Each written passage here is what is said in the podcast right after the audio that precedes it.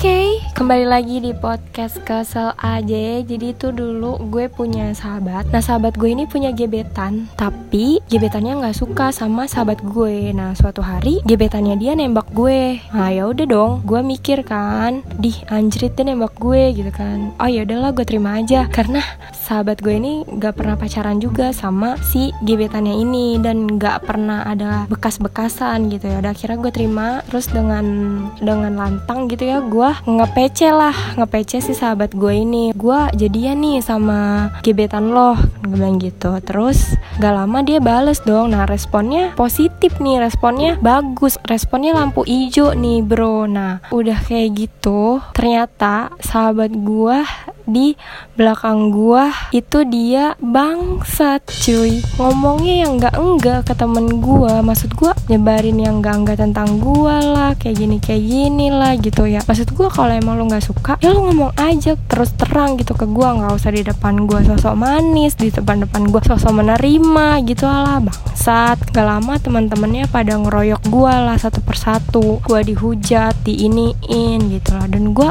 nggak ngerti lah ya motivasi dia apa sampai dia sekesel itu atau emang dia masih suka atau gimana. Tapi yang paling anehnya sahabat gue ini udah punya gebetan lagi gitu masa udah punya pacar lagi gitu. Tapi dia masih nggak terima kalau gue jadian sama si gebetannya dia yang dulu kan bangsat ya. Maksudnya apa sih nyet? Gitu. Gue nggak ngerti gitu kan sama jalan pikirnya dia gitu. Dan teman-temannya pun pada benci sama gue pada kesel sama gue gue nggak tahu motivasinya dia apa gitu. Dia kenapa bisa benci sama gue kan gue mikirnya kayak oh ya udah gue terima aja. Karena teman gue juga nggak pernah mantan nggak pernah pacaran gitu kan. Jadi gue kayak fan fan aja gitu dok gue pacaran sama gebetannya dia karena dia kan nggak pernah jadi mantan ya kan ya? Tapi kenapa dia nggak suka gitu dan anehnya dia udah punya gebetan lagi. Terus dia merasa kayak gimana gitu gue jadian. Kan tolol ya nggak sih